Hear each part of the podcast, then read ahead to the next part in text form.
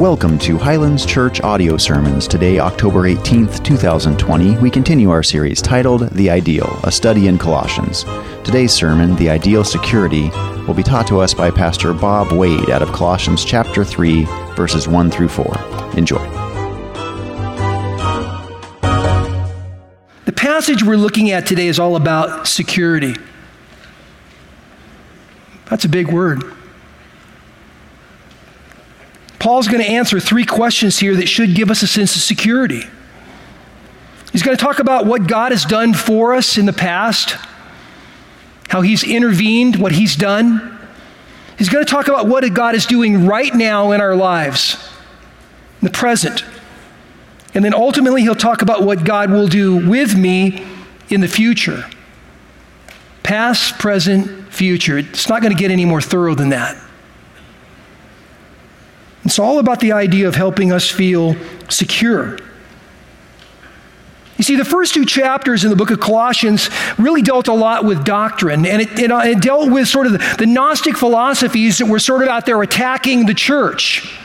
Philosophies that were built on reasonableness, but not based upon anything that had any merit to it. So they weren't based upon the Old Testament. They weren't based on the teaching of the apostles or anything like that. They were just saying, surely this is just a reasonable sort, or sort of thought, but it left people insecure. Now, you get to chapter three, Paul's going to begin to mix truth with practical challenge, and it should produce a sense of encouragement, a sense of, uh, security. And to be honest, that's probably something that we really need right now, today. Brendan mentioned that in our prayers, that it just seems to be that our nation seems to be divided, chaos, angry, violent, on the verge of some sense of anarchy out there. And it just seems like we need a little security. And, and the truth is, as long as we just begin to focus in on the things of the world and listening to what the news has to say, you're going to stay in that sort of up and down mode of being insecure. But if I can catch what God has to say to the scriptures to us about security, I'm going to be okay. That's the beauty of the first four verses here in Colossians chapter 3. We get to see what God has done for us. And so follow along with me as we read the passage, and then we'll pray, and then we'll jump right into this. Colossians 3, verse 1 says, If then you have been raised with Christ, seek the things that are above, where Christ is seated at the right hand of God. Set your mind on things that are above, not on the things that are on earth. For you have died, and your life is hidden with Christ in God. When Christ, who is your life, appears, then you also will appear with him in glory. Now pray with me, would you? Father, we pray this morning that uh, you would allow us to see what you've done for us in the past, what you're doing in our lives right now, and what you will do with us in the future, that we might be safe and secure in you, Lord. In Jesus' name, amen. Now, first thing we're going to look at here is in verse 1 is we're going to look at how Jesus has changed our past. Back in verse 1. In fact, look at just the very first part of 1a here. He says, If then you have been raised with Christ. That little term there, if then, could better be translated as since since you have been raised with Christ, or maybe as a result of you've been raised with Christ, is if then you have been raised with Christ. And what Paul's talking about here in verse 1 is it's something that's already taken place. You have been raised with Christ. Now, this isn't the first time that he's brought this up in the book of Colossians. In fact, keep your look over into chapter 2 and look at verses 12 and 13. Verse 12, Paul writes, and he says, Having been buried with him in baptism, in which you were also raised with him through faith in the powerful working of God who raised him from the dead, and you who were dead in your trespasses and the uncircumcision of your flesh, God made alive together with him, having forgiven us all our trespasses. So, in other words, there he tells us not only were you buried with him, so you died with him, but you were raised with him. And then in verse 13, he says, He's made us alive together with him. Paul is saying here is if you've trusted in Jesus, if you've had that moment in your life, for me, I was 14 years old where I confessed Christ, where I stopped and I realized I believe, I trust in you. something amazing happened that you didn't do any part of. And that is that God put you in Him, in His death, and in His, in his burial, His resurrection. Now, how? I mean, how could you possibly have died with Christ? How could you possibly have been raised with Christ? I mean, Jesus was crucified over 2,000 years ago. Well, there's a term that on occasion you'll hear a pastor say, or maybe a, you know, a theologian will use the term positional. Positional basically means somehow God has the ability to place us in or to position us in Christ. Don't ask me to explain it all, I can't. That's a work of God. If you are a believer, positionally, you are in Christ. Now, how did that happen? Because this happened a long, long time ago. In fact, you want to know how long ago? Keep your finger here and turn over to Ephesians chapter 1. Ephesians, over to the left, Ephesians chapter 1. Look at verses 3 and 4. Again, Paul writes and he says, Blessed be the God and Father of our Lord Jesus Christ who's blessed us in Christ with every spiritual blessing in the heavenly places, even as he chose us in him before the foundation of the world, that we should be holy and blameless before him in love. God chose us in him before the foundation of the world. In other words, you didn't have anything to do with it. God did it. You go to Galatians chapter 2, verse 20, it says, We were crucified with Christ. Well, how? How was I crucified a couple of thousand years ago? I mean, I didn't, again, I didn't have anything part to do with that. It happened by faith. By faith, we trust in Him. By faith, positionally now, we are in Christ. I mean, think about that. When you became a Christian, you became a part of a family that you didn't have anything to do with. Now you're you have a father. Now you're his child. Now we enjoy all the privileges of being able to go to our Father and talk to Him anytime we want to. I mean, it's not like you have to go and, and earn the right to speak to Him or, or go through somebody else. We go directly to Him. We possess His gifts, gifts that you and I would not have on a normal basis. We're guaranteed the future that He's planned. That's why the day that you trusted in Jesus is so amazing because it singles the, the greatest, most amazing change that you will ever experience.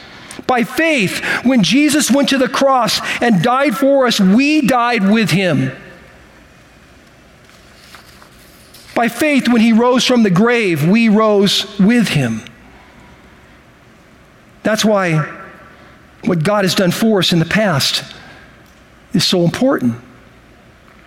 Now, you get to ver- the second part of verse 1 through verse 3, and you're going to get the second thing here that has to do with our security, and that is Jesus' plan for our present. Now, let me read again verse 1 through 3 here. He says, If then you have been raised with Christ, seek the things that are above where Christ is, seated at the right hand of God.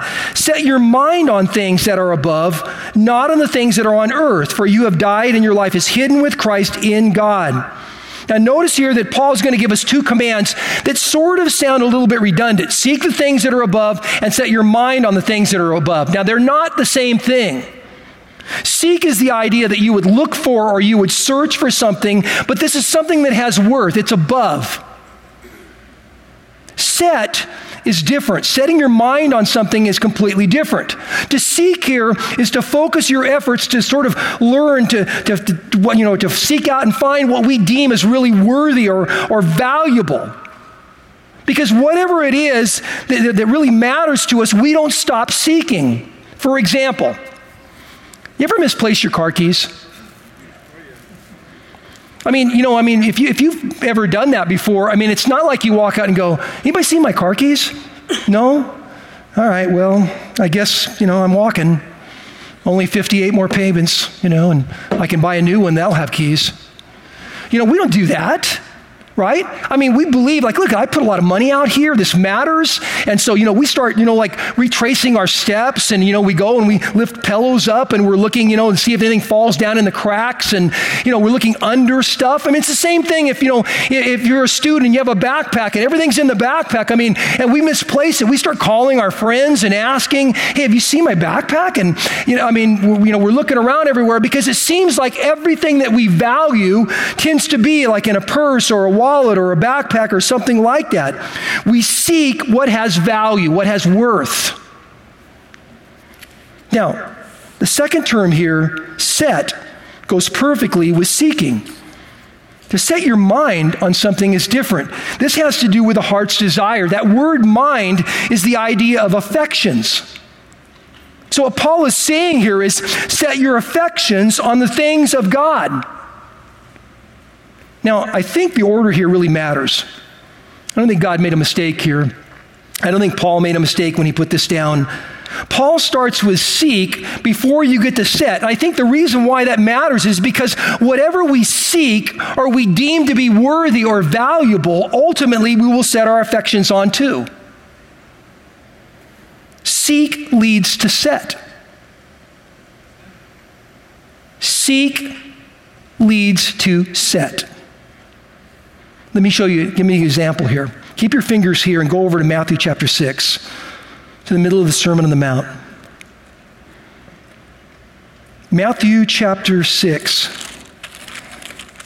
Now, in the middle here of this Sermon on the Mount, in verses in chapter 6 verses 25 through 34 here jesus begins to deal with a group of people that are seeking but they're seeking the wrong things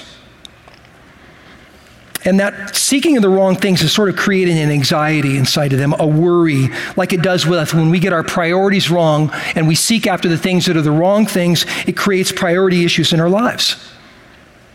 These people were beginning to worry about all the daily necessities of their lives. Look what he says here, starting with verse 31. I think verse 33 will be on the screen, but let me just read through 31. He says, Therefore, do not be anxious. By the way, the word anxious here in this still short passage there, in those nine verses, is mentioned six times. This is the issue. Verse 31 says, Therefore do not be anxious, saying, What shall we eat, or what shall we drink, or what shall we wear? For the Gentiles seek after all these things, and your heavenly Father knows that you need them all. But seek first the kingdom of God and his righteousness, and then all these things will be added to you. The point that he's trying to make is look, as long as you pursue, you put worth on, and you begin to seek after things that will not fulfill you, you're going to have anxiety. But if you'll seek me, I'll take care of all the rest. You see, Jesus knows that what we seek, we will ultimately pursue, and ultimately that will become valuable to us. That's why Paul's order here in verses 1 and 2 is totally logical. Now, verse 2, he's going to add to that. He's going to say, Don't set your affections on the things of the world Ultimately, they will not fulfill us. They will not satisfy us. Now, the problem with that, though, is, is this is where the battle lies for every single one of us. We live in the world. And not everything in the world is bad. For example, let's say you're a student and, and you, know, you, know, you really want to go to the right school and you want to get into the right major, and so you got to get into the right school there, you know, the school inside the school. And, and so academics has become this really big thing for you, and you're really working hard at it, and, you know, because you want to succeed and you want to, you know, get the right internship someday, and you're hoping for a scholarship. And so you put a lot into it, and you begin to seek that above all things.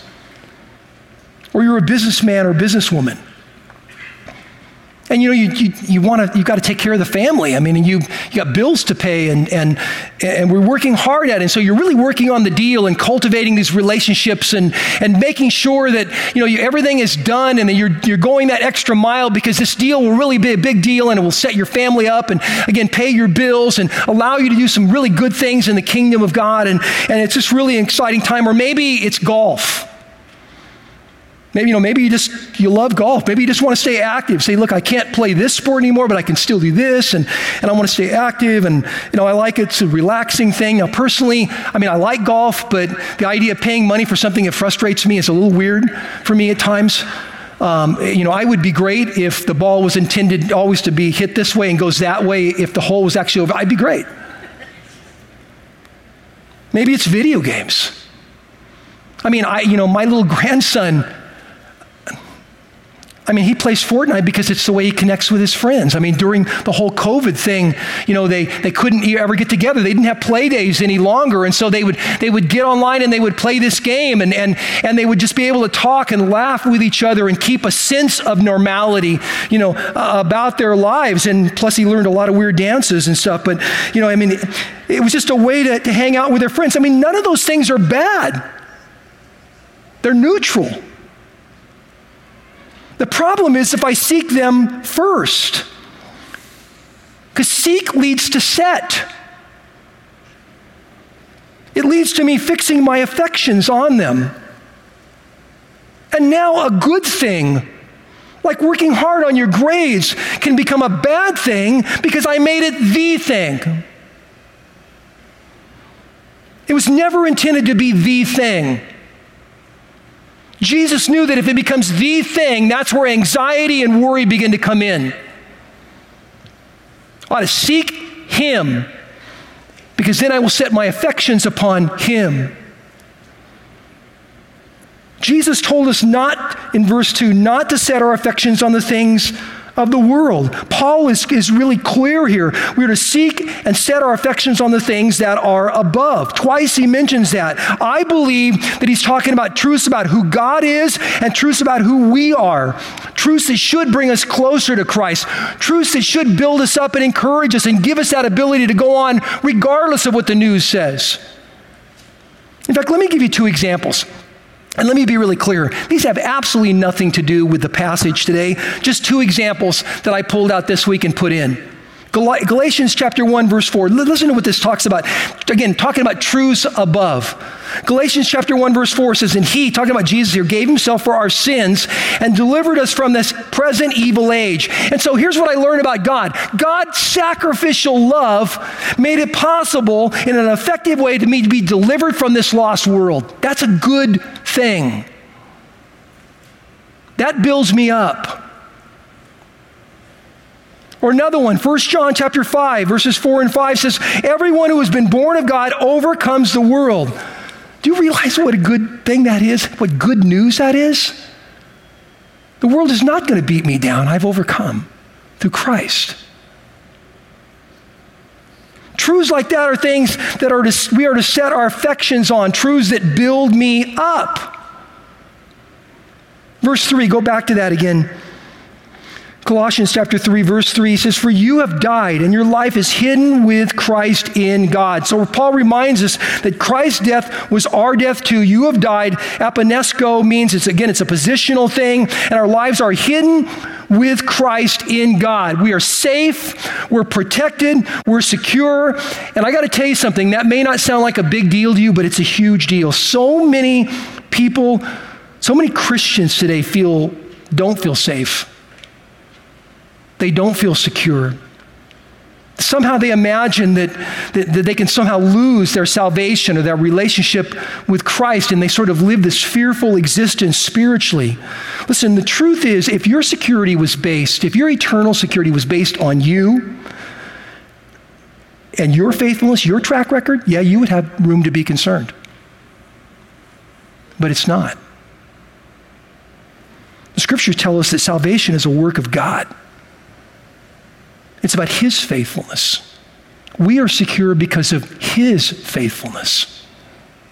Let me show you what I'm talking about. Ephesians chapter 2, verses 5 through 9 says this Even when we were dead in our trespasses, he made us alive together with Christ. By grace you have been saved, and raised us up with him, and seated us with him in the heavenly places in Christ Jesus, so that in the coming age he might show the immeasurable riches of the grace and kindness towards us in Christ Jesus. For by grace you have been saved through faith, and this is not your own doing, it is a gift of God, not as a result of works, so that no one may boast. Did you catch those, the, the, the, just the large amount of truths there, we were dead. It wasn't like you were good. Oh, God says, you know what? You're pretty good. I think I'll save you. You're good. No, you were dead spiritually. We were all dead. Remember, God chose us before the foundation of the world. We were dead, and He made us alive. And it says, by grace you have been saved. In other words, you didn't deserve it. And he raised us up with him and, and seated us with him in the heavenly places in Christ Jesus. And verse 8, he said, Again, by grace you have been saved through faith. And even that faith is not your own doing, it's a gift from God. We're saved because of Jesus.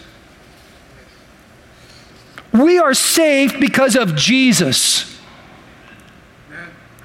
We're safe because of Jesus. You are not safe because you live behind a gated community. You're not safe because you have a permit to carry a gun. You are not safe because you're the best person that you know. You are safe because of Jesus. The second truth here that he wants to get that's so important is we're safe right now and we're kept safe. Our lives are hidden with Christ. But he is calling us, folks. This is the call on our lives. He's calling us to seek him and to set our affections on him. That's how he wants to grow us. Now, the third thing here that should give us security is our future in Christ. Verse 4. Look what he says, verse 4. He says, When Christ, who is your life, appears, then you will also appear with him in glory. Now, this is sort of a glimpse into the future. And whenever you talk about the future, it makes people uh, uh, nervous. You know, I mean, they get a little bit weary because so much of the future seems to be unknown. And so when you talk about, you know, death and all of that, people get very nervous about that. And it's important that you understand that the promises of the scripture are you're okay in death. If you've trusted in Christ, you're okay. I mean, Romans chapter 8 tells us that death cannot separate us from the love of God. Isaiah 43 tells us that, that even when we walk through that difficult moments of life, He walks with us. In fact, in 2 Corinthians 5 8, it tells us that that very moment that you die, you will go right into his presence. There's no way station, there's no limbo. You don't float around for a little while and have people pray you in. You go right into his presence. In fact, when you go into his presence, Revelation chapter 21, verse 4 tells us that Jesus is the one that's there to wipe away every single tear. You're okay. You're safe in Jesus. There's nothing to be afraid of. Some people are just afraid of that thing, but others people just think when we die it, that the whole idea of death sort of leaves me with this purposefulness. I mean, at least right now I feel like I have a purpose. You know, I take care of my family and I go to work and I do all these things, but you know, when I go to heaven, what am I going to get a robe and a harp and a rocking chair and sit on a cloud someplace? I mean, that totally lacks purpose in life. And yet, verse 4 tells us here that when Jesus returns, we as believers are going to return with him. And that speaks of a purposeful existence in eternity. Everything, in fact, about our future is purposeful. I mean, I don't want to get too far off on this, but you know, in 2 Corinthians chapter 5, it tells us that when you die, you're going to get a brand new body, one that will not wear out. Do you really need a body in heaven? I mean, think about it for a second. Angels don't have bodies. Holy Spirit doesn't have a body. God the Father doesn't have a body, but apparently we will. God apparently has something for you and I to do in a body. It's kind of exciting. John chapter 14, verses 1 through 3 tells us that we're going to be with Jesus, living and serving in community. He's already got our place picked out.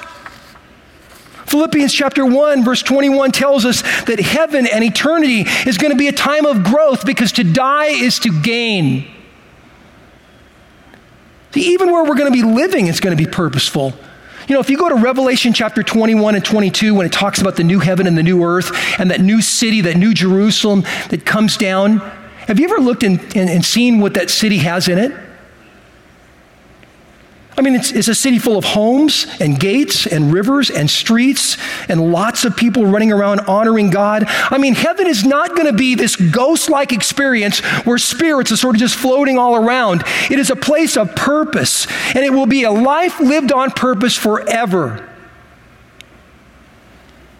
And as a result, when Christ, who is our life, appears, we, along with the Colossians, will appear with him, serving him with real bodies in a real city surrounded by real people, all with real assignments. Now, I hope that this makes sense, but I, I hope you're understanding how comforting is the things above really are.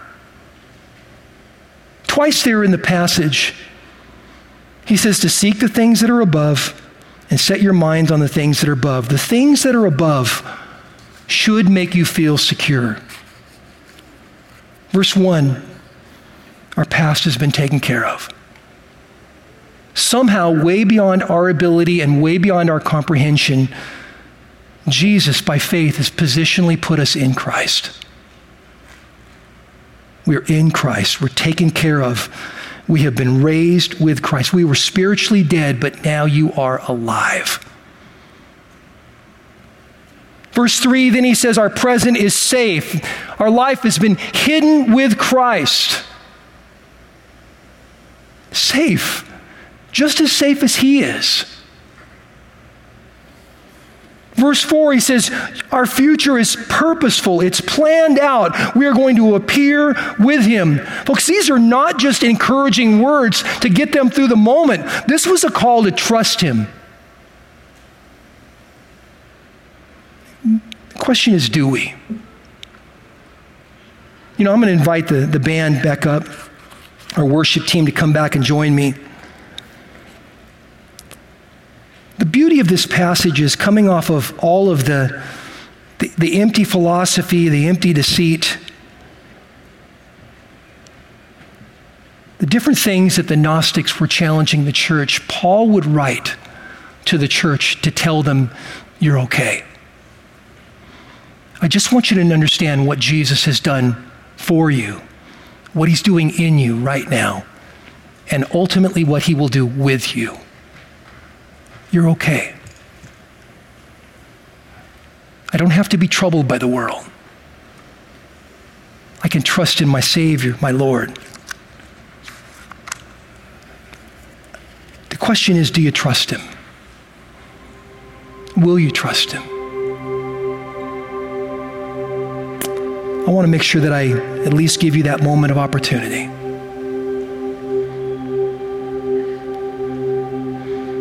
You don't have to get up and come forward. You don't have to do anything like that. This is about something that happens here inside of you where you decide, I trust Him. I trust Him. I believe. It is a an eternity changing moment of your life. And it could happen right now. I'm going to pray and I'm going to pray out loud. And I'd encourage you that if that's something that God is moving in your heart, if your heart is beating fast and you, you sense that you do believe, pray after me silently, would you? Would you pray with me? Father, I pray that first of all, Lord, that you would forgive me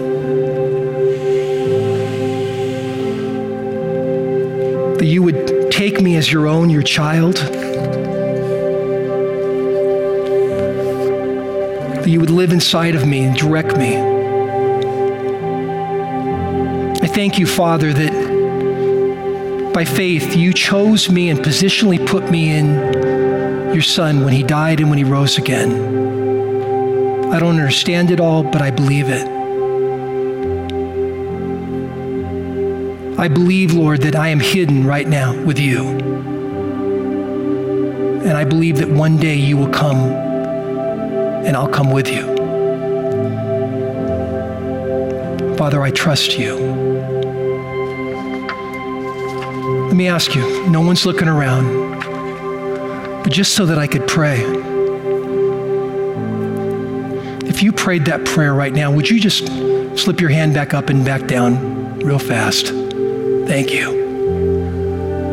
Helps me to know to pray. Father, thank you so much for people who express their trust in you. Lord, we are safe because of you. Thank you so much. Help us now to turn our hearts to you, to seek you, so that we might set our affections on you, Lord. In Christ's name, amen. Believer, we are safe in Jesus because he paid that penalty. He put us positionally in Christ, and we rose with him. We are safe because we are hidden right now with Christ in God. And we have a future, one to look forward to that we don't have to be afraid of.